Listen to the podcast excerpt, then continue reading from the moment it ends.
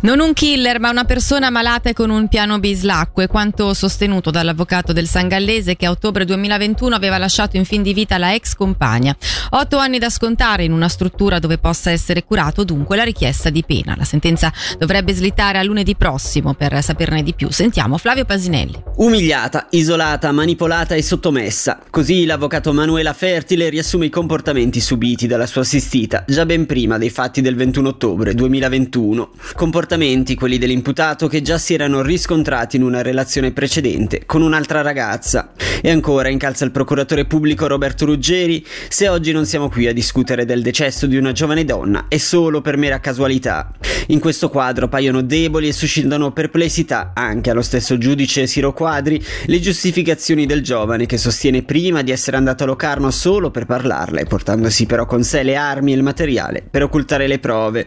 Non solo, secondo l'imputato, il colpo di fucile che colpì la sua ex compagna sarebbe partito inavvertitamente in seguito ad un inciampo. Sono questi gli elementi e le dinamiche che, uniti alla completa mancanza di rimorso e di empatia riscontrati dai periti, hanno portato l'accusa a chiedere il massimo della pena prevista per i reati commessi, 17 anni di carcere.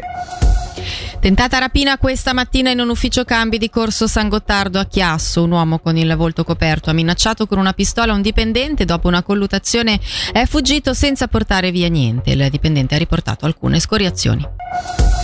In Ticino potranno essere abbattuti fino a 5 lupi tra Valcolla, Carvina e Orsernone. Lo ha deciso il Consiglio di Stato sulla base della modifica dell'ordinanza federale sulla caccia, che entrerà in vigore venerdì.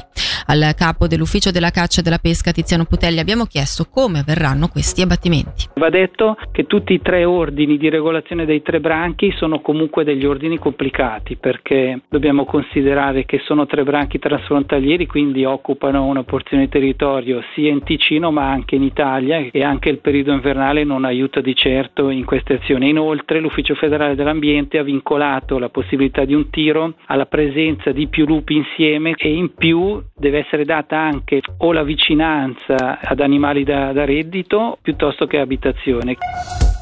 In piazza il 20 gennaio per protestare contro i tagli ai sussidi di cassa malati, al personale pubblico e al settore sociosanitario. L'invito avanzato da un comitato composto da vari movimenti politici e sindacati.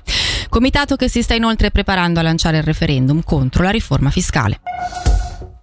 Dare uno stimolo maggiore all'impegno di Bellinzona, così il consigliere comunale, nonché direttore di Proinfirmi, Stanino Forini, a proposito della mozione presentata da lui e Michela Luraschi, che chiedono maggiore azione dalla città per superare gli ostacoli architettonici e mentali nei confronti dei disabili. Sentiamolo. Ma questa mozione è nata alla fine del 2022 proprio per cercare di dare un stimolo maggiore all'impegno della città di Bellinzona, che è già indiscutibilmente buono. Bellinzona si sta attivando per migliorare l'accessibilità, ma ci siamo resi conto che si potrebbero concentrare meglio le energie per poter essere più efficaci.